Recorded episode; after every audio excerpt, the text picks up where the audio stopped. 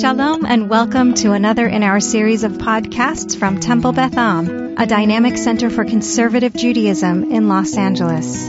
This is a recording from our 2021 Elul Learning Series.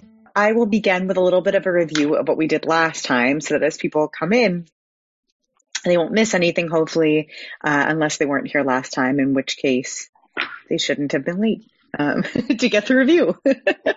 no, I know people have busy evenings, so I know a lot of people are participating by uh, catching up on the podcast. If you are joining for the first time tonight, uh, or you're joining us on the podcast for the second episode, the second edition of this course, this is the second um, uh, module in the course of ritual innovation for Elul with Temple Beth Am. So pause what you're doing and go and listen to the first modules that you're uh, up to date on what it is that we're doing.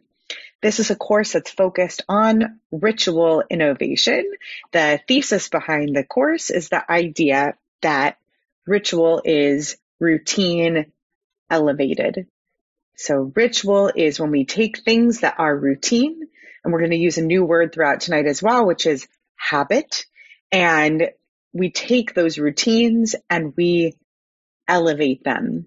Last time we did a lot. we went through a lot and we're going to do that review by quickly going through the slideshow, which we're going to uh, continue to give access to all the participants in the class um, to see on your own. But we're going to use it also as a review. So I'm putting it in the chat now for our participants. And I'm going to screen share it also so that we can take a look at it together as I do a quick review of what we did last week. So put this in present mode so we can look at it together. So last week we I gave some of the references for the books I recommend. I have these books right here in front of me. Uh, I actually finished The Power of Ritual um, last weekend. I was almost done with the book before I got started. It was my last one to finish, so that's all done. I've got all the books here. I recommend each and every one of them. I actually had a wonderful email exchange with Casper just this past week on Power of Ritual. I can recommend to you if you enjoy Harry Potter. We're going to get a, a little bit into this today, but in Casper's book, The Power of Ritual, he discusses the origins and the impetus for his very popular, sensational gathering and podcast, Harry Potter and the Sacred Text, which is not just about Harry Potter, it's about the secular embrace of sacred textual reading, which we're going to talk about in depth today as an approach to ritual innovation. The idea behind this class is not just to learn about ritual, it's also to, ooh, that was fun. Um, it's not just to learn about ritual, it is to, um, where did it go? It's not just to learn about ritual. Ha!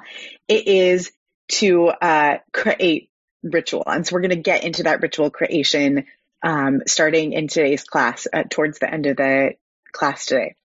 We shared some personal and family rituals together. I talked about our family's personal rituals. We talked about the idea of what ritual is to us, and we shared about that idea. And we explored the idea of the four quadrants of what rituals can be. So we talked about this idea of the y axis being things that are of high significance and of less significance. So ritual isn't necessarily something that has high significance or low significance. It exists on that spectrum. And on a different axial spectrum, we have something that happens once in a lifetime and something that happens routinely or regularly at regular intervals. So we have things in different quadrants. Um, and we started to explore what is the difference. We started to tease out the difference between routine and ritual. What's the difference between habit and ritual, routine and ritual? And towards the very end of the class last time, I revealed that one of the principles of ritual is that it must contain an element of something that is beyond the practical. It may be practical, but it must have an element of something that is beyond the practical. And that is a principle of making something ritually important, ritually powerful. We talked about the spaghetti project and this idea of the science of the effectiveness of ritual and how we can actually study the data behind ritual and learn that people who eat together before doing important things are actually more effective at doing their jobs as teams. We talked a little bit about the Jewishness behind this idea and how we do this after something important. So we have Kiddush, we have Seudat Mitzvah, we have the idea of a fixed meal that takes place after something important. Other examples of rituals that work at work, and we talked about all of these different examples, all of which can be found in Keswin's book, which is called the um, Rituals Roadmap. We talked about ritual authenticity. We're going to talk about that more this week.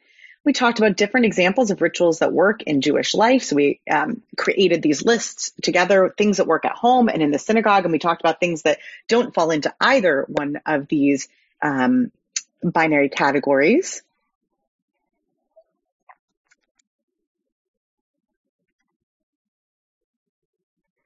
And then we did a little ritual together. We'll do more in the coming weeks. And then we talked about some examples of the explicitly Jewish rituals that achieve things that rituals do, which decrease anxiety, they support us through transitions, they help us with group motivation and bonding, they increase creativity, they improve the quality of the experience, they release us from addictions, they do all sorts of powerful things. So that might be saying a traveler's prayer decreases anxiety, supports me through a transition. If I do it in a group before a group trip, it could motivate the bonding. I don't know about increasing creativity. Could improve improve the quality of the experience. I don't know about releasing me from an addiction, but it certainly could. Uh, it could release me from my addiction to doing other bad habits that I might do instead of that, like taking like drinking on the plane or taking uh, uh, taking medication beyond what was prescribed to me, right? Taking that extra Ativan that I didn't need to take because I didn't try other non medication based means first, right? So these are interventions. These are, these are ways that we can use ritual as intervention. There are also all other sorts of Jewish ways that rituals can do this for us? What about going to the mikveh before a wedding night? Decrease anxiety, support through transition. If the whole female part of the wedding party comes, could be motivation bonding, could be a creative experience, could improve the quality of the experience. There are all sorts of things that could happen from that. You could apply this to so many different Jewish rituals as well. Okay? And increase the feeling of control, by the way. That's the other one at the bottom of there. Rituals always increase the feeling of control. And by the way, I think that that is integrally, um, uh, doesn't expl- explicitly or expressly say this in his book. I think that's integrally tied to the principle that it's beyond the practical. Sometimes we cannot practically achieve anything in the moment that we're in, but we can increase the feeling of being in control by putting a project in front of us of something that we can do. I can't do anything. It's the night before my wedding. Everything else is done, but I can go to mikvah, right? I can go and do this thing, or I can say a prayer, or I can do it, right? This is the counter argument to, you know, thoughts and prayers don't do anything. Maybe they don't do anything and maybe you really ought to do something effective and active. But maybe thoughts and prayers do do a something for some people. So I'm not entirely dismissive of the concept that sometimes we need to do something to increase our sense of being in control because the feeling of being in control is critical to counter other negative expressions of emotions that we experience and uh, internal and external expressions. Okay so these were the principles of rituals that we got to last time, and we're catching up at the end of the review, and I'll ask if there are questions after this. So rituals have a magical je ne sais quoi factor to them. They're done with intentionality. The person has to be tuned into the moment. It can't be without thinking about it. A ritual carries a symbolic value that gives a sense of purpose and that's beyond the practical. It can also be practical, but it must also be beyond the practical. A ritual evolves over time to better suit the people and the situation. It is not a stagnant concept. I add two of my own that are very Jewish. One is rituals must look and feel authentic to the tradition. And rituals get stronger through repetition. This is addressed a little bit more in Power of Ritual with uh, Casper ter Kuile. It, it, he addresses it much more clearly in that book in terms of the getting stronger through repetition. Basically, it lends an authenticity to the uh, to the ritual. So these are intertwined. Okay, we're going to get to the three P's in just a moment, but before we do, I want to know if anyone has any questions about this. I'll put the link to the presentation again uh, for those who came in after I put that link in. Um, any questions about any of what I just said before we keep going? Yeah. Okay. So let's keep going. All right. So I am going to encourage you to actively participate in this next part. So you'll unmute when you're ready to share something. So the three P's of rituals. This comes from Keswin's book.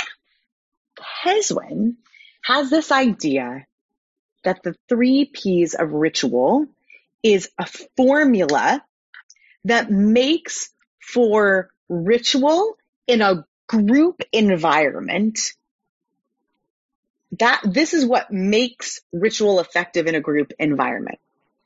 We're going to talk about this group environment conception of ritual, and then we're going to move over to Casper's concept of uh, ritual to two of the emergent factors in his book, which are entirely focused on the individual experience.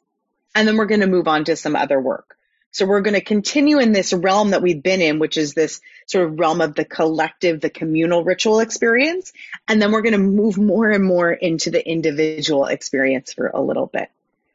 So when we get into the three P's of ritual, what do you think of when you think of a, a group space? So think of a workplace or a nonprofit organization, a communal organization, synagogue included. When you think about psychological safety, what do you think of as psychological safety? What does that mean in a workplace or in a um, group environment? in a shared group environment where the group is working to produce a something together. You can put it in the chat if you're not in a position to unmute. You can go ahead and just unmute and shout it out. No need to raise hands. Very I think it's like when a person thinks about all the various components that make up who that person is, their likes, their interests, their culture, their ethnicity, their religion, every possible component, their sexual orientation, every possible component of, you know, that makes that person who that person is. That person feels safe in that environment with those a those elements of the persona and just the person as a whole being exposed and feel safe in being exactly who they are. Okay, good, safe in being exactly who they are, all components included. That's really helpful as a thought. That's a Sounds support like group too. Like, uh, okay. so I do the AJU support groups of people converting to Judaism. so there are rules about uh, how we suggest things to each other and we make it safe to share and to not be criticized. Good. So safe to share, to not be criticized, that all parts of yourself are welcome. Okay. Good. So what Keswin says is that rituals, when done right, have these two components to it, psychological safety and purpose. This first half, psychological safety, is the doing of whatever it takes to help ensure that everybody is included and all of their whole selves are included, whatever that means in an environment. So an environment has to be safe for everybody to share. There has to be a free exchange of ideas. The example that she gives in the book that I really love is this. So she says this. I'm going to read this little excerpt from the book that I love. Uh, it's on page 10 of her book. I spoke with Daisy Auger Dominguez, a workplace strategist who designs inclusive and equitable workplace and social impact strategies. She told me about a brilliant ritual she uses to create social, psychological safety with her client teams. Whenever I've taken over a new team or function, I have everyone participate in manager integration exercises wherein she encourages people to consider the impression she or any manager leaves on a group. She explains, my favorite is where I come together with my direct reports and then I leave the room so that they can answer three questions. So she's gone from the room and they're answering these three questions. Number one, what do we know about Daisy? Number two, what do we wish we knew about Daisy? Number three, what do we wish Daisy would know about us? I then come back to the group, review the answers which are not attributed to anyone in particular unless they want to, and add compliment, etc. It's a great trust building exercise that requires a huge level of transparency and vulnerability. This ritual shows psychological safety in action. So psychological safety is the establishment of an environment where it's possible for everybody to feel like their ideas and their whole selves are welcome. That's psychological safety in an in an exercise. It's got to it's got to work for everybody. Everyone's got to be included, and all parts of every person have to be included. Purpose is purpose. It's vision. It's a shared thing that people are working towards. What I love as the idea of purpose is that purpose is this is um uh, Larry Fink, who's a, a very influential CEO, he says, purpose isn't the sole pursuit of profits. It's the animating force for achieving them. So purpose is the why and the how for achieving whatever it is you want to put out into the world as a group. Purpose isn't what you're putting out there. It's the why and the how. And this begins to get a little bit wonky, this psychological safety and purpose stuff, until maybe you begin to start to think about it in synagogue life a little bit. What's psychological safety in synagogue life now that we've talked about it a little bit?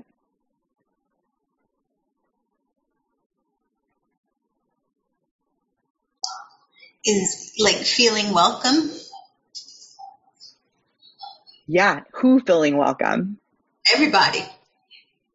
Everybody, like the right. congregants, visitors, maintenance people, staff, clergy, everybody. Everybody. I'll even go to the extreme. It's acknowledging and being aware of the number of people who are part of demographics that are likely to come into the synagogue environment with traumatic experiences and memories from synagogue environments and therefore need a certain amount of of handling need a need a certain type of treatment in order to feel welcome because of their likely prior experiences in similar institutions, right? It's everyone feeling welcome and it's going out of our way to ensure that people who are likely to be mistreated are not mistreated or that our ADA compliance is there even before we have people who need to use those things, right? Making sure that our Torah reading table is accessible even before we have a Torah reader who needs it, right? So it's thinking about those things uh, proactively for psychological safety so that when someone walks in, they think, oh, that's what this place is designed for. I feel like also just the vibe. Um, and my mom, my you knew my mom at Beth Am, but the people yeah. who know her at Beth Am have no idea how anti-shul she was most of my life until she encountered Beth Am.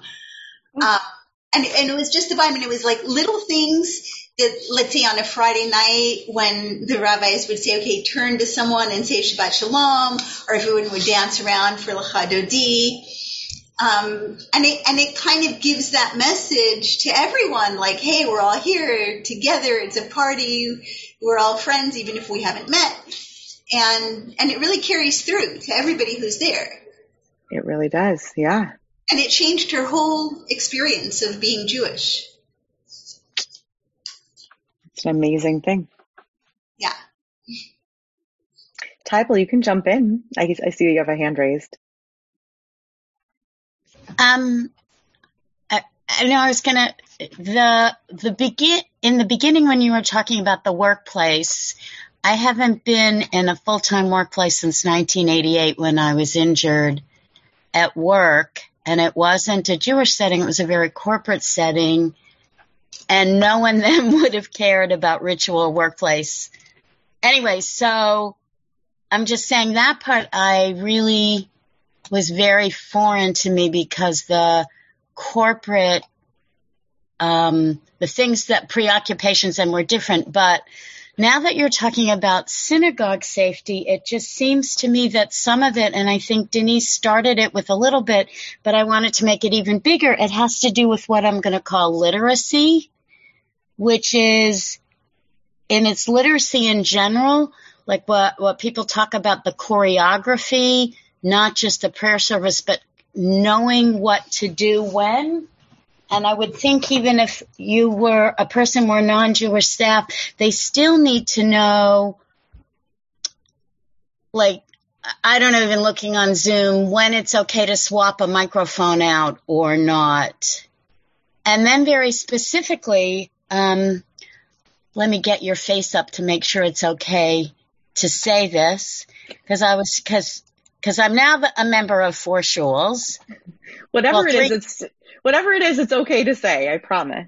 Well, and I was talking about, and one I was made an honorary, and three I've chosen. But I was saying it's so funny because my local Maryland shul, the clergy's all first name, and they're very whatever. But the but it's a synagogue without a membership directory on purpose. Like either you know the people you're supposed to know or go away.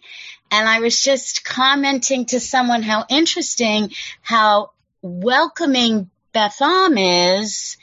But I think that I've intuited that it's still formal in a certain way that even people who know the clergy well don't call them by their first name versus my Maryland one where no one may greet you, but the clergy's all first name. So I think so some of it is just general Jewish, you know, when to sit or stand up or when it's okay to interrupt whether you're whatever. But then some of it is each Jewish community really does do things differently. Yeah, you know, Tybal, I have a theory about that. So there's somebody in our community who brought up uh, this issue at a ritual committee meeting. And this is somebody who, who, for context, has some very close personal relationships with the clergy just because of the age of this person's children and the clergy's children. And what they said was the following. It's so important that the common denominator among everybody in the community in public settings be that everyone call all clergy by their title and last name. Because if, if Karen walks up to me and says, Oh, hey, Hillary, how are you doing? And Denise walks by and she knows that she and I don't have a Hillary relationship. Then she, our relationship is, is diminished even more than it already might have felt to her and also diminished by means of, oh, Karen has a relationship with Rabbi Chorny that I don't have. Uh, unnecessarily so, because I might be thinking in that moment, what the heck is Karen doing calling me Hillary, you know, and that might be a whole thing. But I'm, I'm making all this up. The point is that what we don't want to do is to create the, the, um, to create the kind of image to anyone that the clergy have relationships with some congregants and not with others that are inviting in and that aren't inviting in. And a community where you're either in or you're not in is the very kind of community, Tybal, where I can imagine that like, yeah, of course you call the clergy by their first names because you just, you either know or you don't know. I would call that a high context community, right? You just sort of like have to know and have to know your way in. But but what's so funny about that because because then my my other one my Cleveland one is in the middle because I would say Beth Am is so welcoming, which is I wanted to be part of it. Cleveland is welcoming. Cleveland's first name clergy. You don't say Steve, you say Rabbi Steve, for example, Rabbi Josh, Rabbi Hal the Maryland one, they say to all the new members, the clergy's heimish, it's the congregation isn't. I, I don't mean to go on and on. I'm just saying, but that's part of what I think psychological safety is. I agree. You have, you, and I think it's harder if you want to go to disability and welcoming people because there are some people who aren't as good at noticing social cues and this has doesn't have to do with in person. I guess it's harder on Zoom. They they might there might be miscues that they don't even realize. Right. I I totally agree with you, and I actually think that is you brought up an even better example than I had brought up of the psychological safety. I think that is the perfect example of psychological safety in a community is coming up with a way where there is a unanimous agreement about the way that we regard our clergy so that everybody immediately feels safe knowing how to refer to the clergy, whatever way that is. Everyone should feel safe doing that so that they don't feel like they're part of some caste system in terms of how they're allowed to relate to their clergy or not. That should be immediate safety. And purpose um, in terms of mm-hmm. May I add just one more? Sorry, I did see yeah. Joanna's hand, but there are only a few of us. So the all these three are conservative that I've joined, whatever, but we're at a new conservative just before the pandemic because it was near the Hebrew nursing home where my father-in-law, so we switched. But the previous one where I was head of all sorts of committees, I used to jokingly talk about the senior rabbi and whom he kissed in the hallway and whom he didn't and access. And I was never anyone he kissed. but I used to like report to my spouse who got kissed and how, how many times. And yeah, it was women he was kissing, not whatever, because that was a sense of who could get things done more effectively. And when I was a committee chair, I knew that there are certain things I had to do through other people. So I would look for some of the kissees to go ask the senior rabbi what I needed. Right. And I think that politics like that are the very toxic underbelly of uh, of of non psychological unsafety. Um, is there anybody else who wanted to say something before I went on to uh, to purpose? Okay, so purpose is very simple. Purpose is, you know, it's the argument for um, for still having a synagogue that has a shared vision of what Judaism is like. I think that there is what to be said about people having really individual relationships with God and with ritual and with the tradition. One of the things that I often say to people who are exploring different pathways to Judaism and to the practice of Judaism is in Orthodox Judaism, there is a very comforting ubiquity to what is expected of you in every environment in your life. The way that you will act in terms of how you eat, pray, do, it's expected to be the same, whether you're in the synagogue, whether you're in your home, whether you're in the grocery store, etc., etc. in the reform movement, there is a comforting sense of, of uniformity to the autonomy that you get to experience in every setting. Whatever you do in your home, in the grocery store, whatever you do in the synagogue, there's an uh, intense autonomous relationship one has with ritual, with God, with the liturgy, with whatever it is that one does. In conservative Judaism, the split that I find is compelling and appealing to so many people, whether they choose Judaism or whether in life they find themselves magnetically pulled to the conservative tradition. And not for now, but for another time, I'd love to hear your thoughts on on this theory of mine. I would say that sort of the purpose behind a conservative synagogue is to allow for there to be a temple like existence of a shared purpose space around ritual where we all reached an agreement as to how we are going to ritually live and act under one roof. How we're going to pray, who's in and who is out, how are we going to do weddings, how are we going to eat, what is identity, how are we going to look on Israel, etc., etc. But get invited to somebody's Shabbat dinner and it could be, it runs a gamut. It could be anything. It really could be anything. There's like quite the uniformity. There's variety too, but there's quite the uniformity to the type of conservative services you'll experience most places. It's like one of three Siddurim. It's pretty similar. You'll get a pretty similar variety of, of music where you, where you go. But what's different is what people's homes look like outside. And so there's this like split between what like the group like look life looks like and what individuals' lives look like. So in the in the case of these three P's, I'd say that it's the group purpose that is so critical for people who are, are practicing conservative Judaism. When we come to the synagogue, we're saying we have our individual life as conservative Jews, but when we walk into the synagogue, we are stepping into our zone of shared purpose. And I think that is more true for conservative Jews than for any other brand of Judaism. That's my contention. Anybody have thoughts on that, on that, uh, wild thesis of mine around conservative Judaism and the split between home and shul life? I think you're absolutely right. And I think that, um, again, when I talk to the groups and they're talking about children and how can we go to a Christmas tree, whatever comes up. And I do talk about in the home and outside the home and in shul and outside. You know what I mean? There is what we do in the home and what we do in synagogue could be different with some very basic kinds of principles, let's say.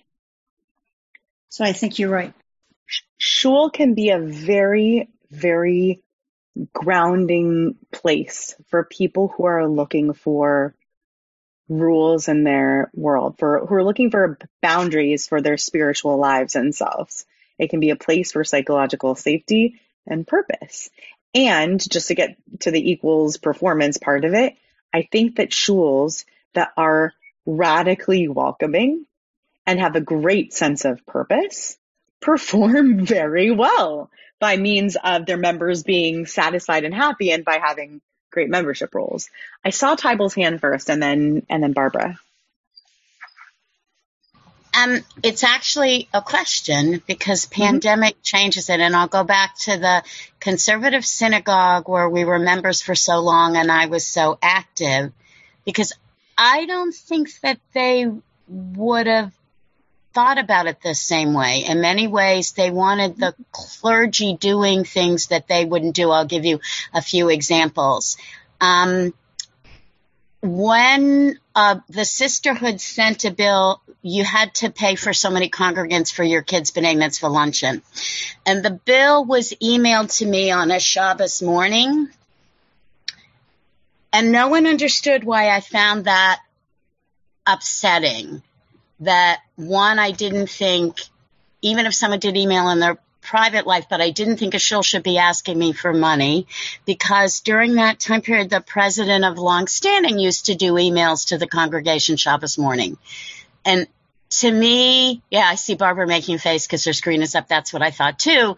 And people would say, well, are you Shomer Shabbos? Are you this or whatever? And I would say, well, that's not the question. And I'm not saying clergy or whatever, but like, I'll, I'll give an example.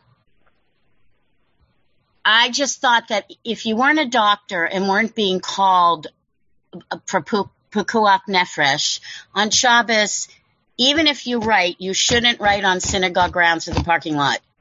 If you were driving under the conservative halacha, you should wait. I just thought that, and people saw that as like hypocritical. Well, if I write elsewhere on Shabbos, why are you saying I shouldn't in the shul? And I'll just stop. So uh, obviously, I'm intuiting that Beth Am is very different, but I'm saying this other place is considered a leading light of the conservative movement and it's growing. I'm not, I, I think you may not realize how different in some ways Beth Am is that the congregants and the clergy have more congruent senses of ritual and what's going on. So I think, I think that, that what I hear you saying is actually something in between. I, I, I hear all of what you're saying. What, what I, what I sense is that you're talking about a strange gray zone, which is neither the synagogue nor home, but actually all those third spaces, including email and communications and that sort of a, a, strange um, a strange place in which both clergy and also even more uncomfortably shul leadership has to ask, ask the question when am I representing the synagogue? And I can't because I've never been a synagogue leader. Who who are you people who decide to be synagogue lay leaders? You are, man, you are a certain breed of people. I, I applaud you. I, I, I could never. Like, thank you for paying me to do this. Um, I, I love you all and, and revere you and respect you greatly. Uh, but I, you're amazing. Um, but I do know the clergy experience of, of this, which is, um, rabbis cannot take their collars off. And trying to explain to a, a sisterhood, you know, programming director or whatever that you know, just because you're not standing on, on shul grounds, you're representing the synagogue when you send an email on Shabbat is a really hard message to explain for all sorts of reasons. Because the internet is ethereal because, and that's an ethernet joke too, because the, you know, because the, because the world is such a strange place and I agree with you that Temple Beth Am is definitely uh, not your average conservative synagogue in terms of that kind of alignment. And yet I would say that there's there's still an enormous gap, even though that gap might look different, between what most congregants at most conservative synagogues expect to happen on synagogue grounds versus what they think life looks like in in their homes having grown up at a synagogue myself, that was very much not Temple Beth Am. Um, but I, but your your questions are really really good ones, and I think you're right that that this looks very different at other synagogues. Barbara's been waiting a nice long time, so Barbara. No problem. I can wait. I apologize. Apparently, I thought this started at seven thirty. Uh, it started when the party started when you got here, Barbara. Go ahead. no, it didn't. I, I, I disagree with you actually because to me, what goes on in the home is just as significant as what goes on in the synagogue. Um, even when I was a kid, we did Shabbos every week. We didn't go to Shabbat. We didn't go to services every week. Um, I'm born in San. I was born in San Francisco. I'm a third generation native. And San Francisco conservative is a lot different than what Los Angeles conservative is. Or at least it was then. We went on the high holidays. I never knew who was Jewish in my classes in school. I really didn't. I actually didn't find out till I got to college. because I didn't go to school in Rosh Hashanah or Yom Kippur. But I don't know if others did or didn't, but I didn't, and nobody took off for for Pesach or Sukkot. Still, we had Seder in our house where people that weren't as religious even as we were came because we were the religious family. Um, my father once took me to the shul to see what a sukkah looked like, which was built inside the shul because it was too cold in San Francisco to have it outside. But uh, and I and and now yes, I'm more oriented both ways, synagogue and home, than I even was yet then. And I and even at this time, I think I've taught Shimona to be more religious than I was at that point. And I don't think it would have happened if it weren't for our home. I mean, yes, I used to take her to shul every week when she was younger, but there are no kids her age. She's a 30 year old kid, 30 year old person, adult, who go to shul anymore, which is actually not surprising because they'll go later when their parents die, like I did. So I kind of don't think that the shul is all is, as any more important than what goes on in the home. Yeah, Barbara, I don't disagree with you at all. I completely agree. I think what happens in the shul and what happens in the home is incredibly important. The only difference, it, the only thing I was getting at was I think that what happens in your home is extremely different than what happens in lots of different congregants' homes throughout our shul. There are some congregants at Temple Beth Am for whom Shabbat never happens, you know, happens, so to speak, at home. Shabbat always happens. But Shabbat is never made in their homes. And there are plenty of people who are orthoprax, like my families are, right? That's a, a word stolen, uh, borrowed from uh, Blu Greenberg, who's an incredible Orthodox feminist um, partner to Yitz Greenberg, who would say it's not about orthodoxy, it's not about the doctrine of, ortho, of, of um, orthodoxy, but about orthopraxy, right? So in my home, we turn off the refrigerator light and don't use it. You know, the television isn't on. The we don't cook on Shabbat, and we and our food is heated on hot plates on platas and that sort of a thing. And there is just a, an extraordinary diversity to the way that it's practiced in the home but in the synagogue, there is an import place to us figuring out how we're going to come to a consensus as to our purpose when it comes to Shabbat. But I agree with you entirely, Barbara, that there's actually possibly more import as to what we actually, because of that, it's so important what we do in the home and it makes a big difference. So yes, your point is so, so well taken. I, I, yeah. I think that it might be interesting for Tybal and, and Joanna to understand our, our synagogue. I mean, they're from other places and like I'm so impressed, especially by Joanna with her knowledge. I love listening to her. But we have three different groups in our synagogue. I happen to belong to the Library Minyan. The Library Minyan is the more orthodox of, of the Minyans as far as the practice of the people. But it's not really any more orthodox in the practice of, of the rabbis or the cantors meaning you, um, and upstairs. And then there's the Beitenu, which used to be practically reformed, but has moved up towards where we are. Uh, the library minyan is a, a minyan of many rabbis, many learned people whose only difference between Orthodox and conservative is that they they sit with men and women in the same synagogue. I mean, some we have a lot of people in, in the library minyan, fewer upstairs in the main sanctuary that are that way, and I, I find that to be a really interesting thing that that one shul can have so many different people within the same thing and enjoying the services separately but yet together.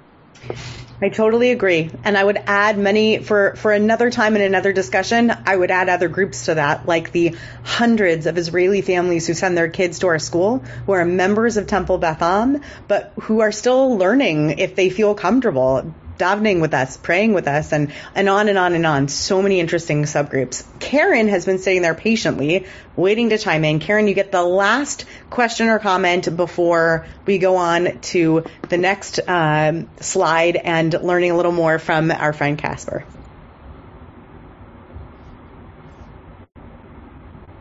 Uh, I I agree that the importance, whatever you've just said, is, so there was perhaps a misunderstanding. But what I meant by that was when kids talk about other and secular and whatever out there, one can say, this is what we do in the home. And you can have a friend who goes to a church, fine.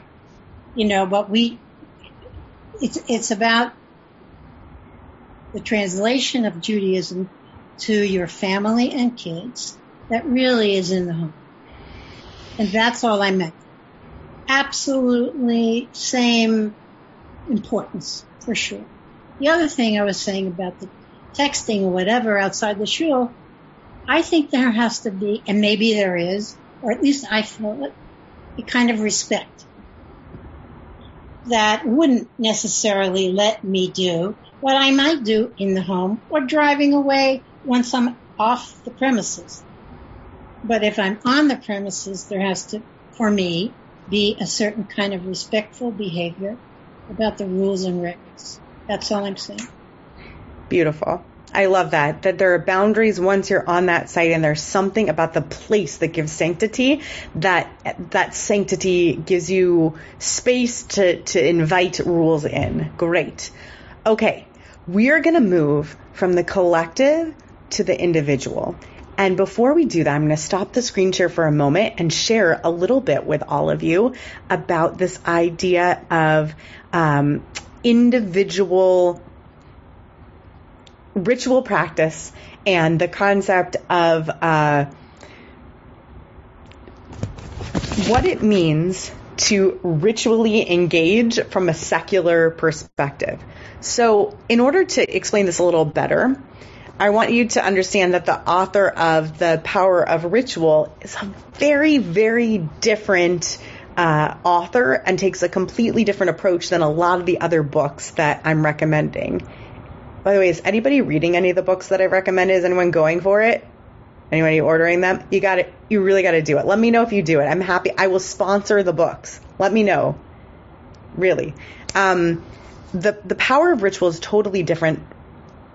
Partially because Casper is a um, a, a student of the Harvard Div School, you know, the Divinity School, and it grew up without religious traditions and understands different religious traditions with a complexity and a sense of nuance and a trustworthiness starting from how well he understands Judaism that helps kind of lend a, a textured meaning to every religion that he approaches. It's really impressive.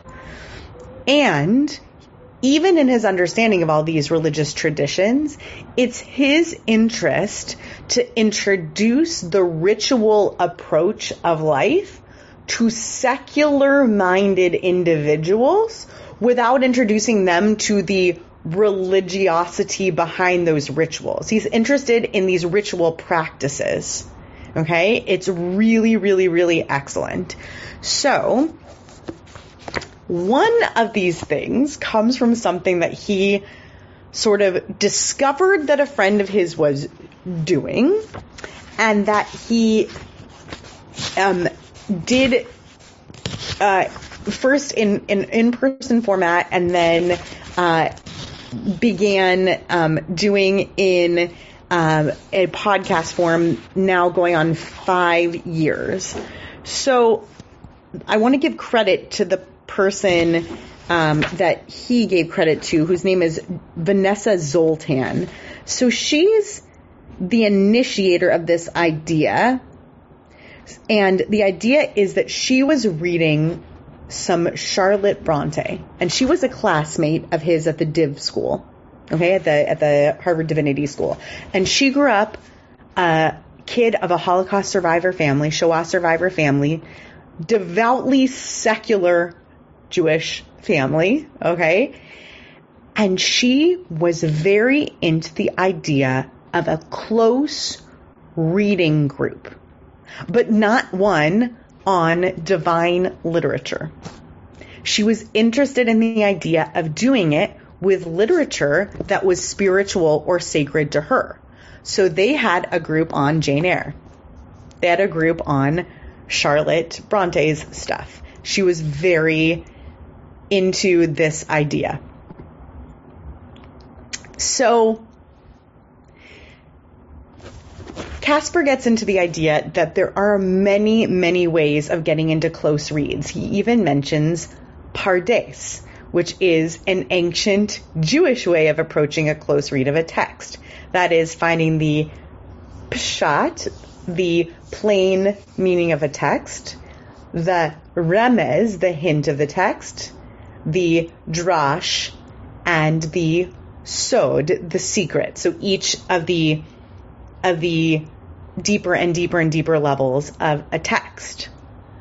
There is a Christological take on the idea of a close read of a text, but the most important thing to know and to understand that's so it's so subtle because it's so natural to us as Jews, but it's so rarely done in the secular world as a as a ritual approach is a close read on a small chunk of text. We're used to doing book reports, we're used to doing chapter reports, but they were taking sentences. They were taking sentences from not the New Testament, right? Not the book of James, not from the Hebrew Bible. They were taking sentences from Charlotte Bronte. And later, as Casper fell in love with this idea, he was taking stuff from Harry Potter. And they were following this concept of Lectio Divina one way of thinking through this are doing the steps. So you choose the text that you're going to sort of pray through and the text, this is the important thing. It's it's tiny, right? It's it's just it's just a line. You're picking a line that you're going through. And then you sort of put yourself in a quiet environment. You become intentional because this is a ritual. You're doing this in a group. He mentions the idea of chavruta, of not doing this alone. Okay?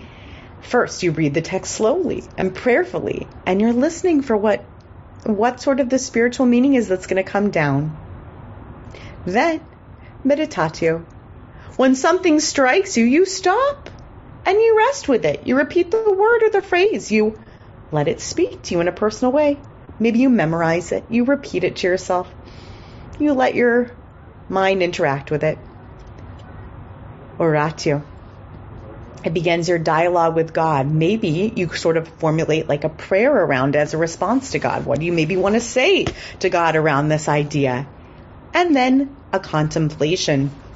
You rest in God's presence and you sort of sit there and see what is it that God is saying. Now, the secular version of this and the idea behind this is to come up with different steps to go through one line that don't ask these questions directly asking God, but rather asking us to combine the Pardes approach and the Lectio Divina approach. So their book group on Harry Potter, for example, would do at stage one. What's literally happening in the narrative? Where are we in the story? What does it sound like? Pshat, right? So Jewish. Then Stage two, kind of dipping into this Lectio Divina approach. What allegorical images, stories, songs, or metaphors show up for you?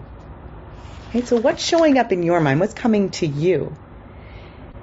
Stage three, what experiences have you had in your own life that come to mind? Stage four. What action are you called to take? And this was their reading group. So, one challenge that I have for you is to think this week and come back next week with this idea and an answer to the question if you could have a sacred text that did this, if you could pick any sacred text to do this with, what would it be? Look at what this secular person did in taking two beautiful, authentic traditions, individual concepts, bringing them into a group tradition, and created something beautiful out of it. This is a model. Next week, I'm going to take some of these beginning inventions of ritual, everything from the paper crumpling with the salt. If you're behind on that, go ahead and listen to module one on the podcast. To this idea of the Lectio Divina Pardes reading group model, and you can read about it more in the Power of Ritual, or contact me if you want more of the excerpt of the chapter. And we're going to begin doing some spiritual mapping to see if there's something that you can create, maybe for this Elul. Something intentional and ritual. I hope you're beginning to see that there are really, really rich and ripe rituals out there to create. This is not just a nothing. There are so many amazing rituals that can be created out there on the basis of authentic things. And they can be repurposed and they can be created for things that are really meaningful in your own life. And nothing is too serious and nothing is too lighthearted. Harry Potter isn't even off the table. Okay? So we'll pick up right here next week. You have been listening to another in our series of podcasts from Temple Beth Am, a dynamic center for conservative Judaism in Los Angeles.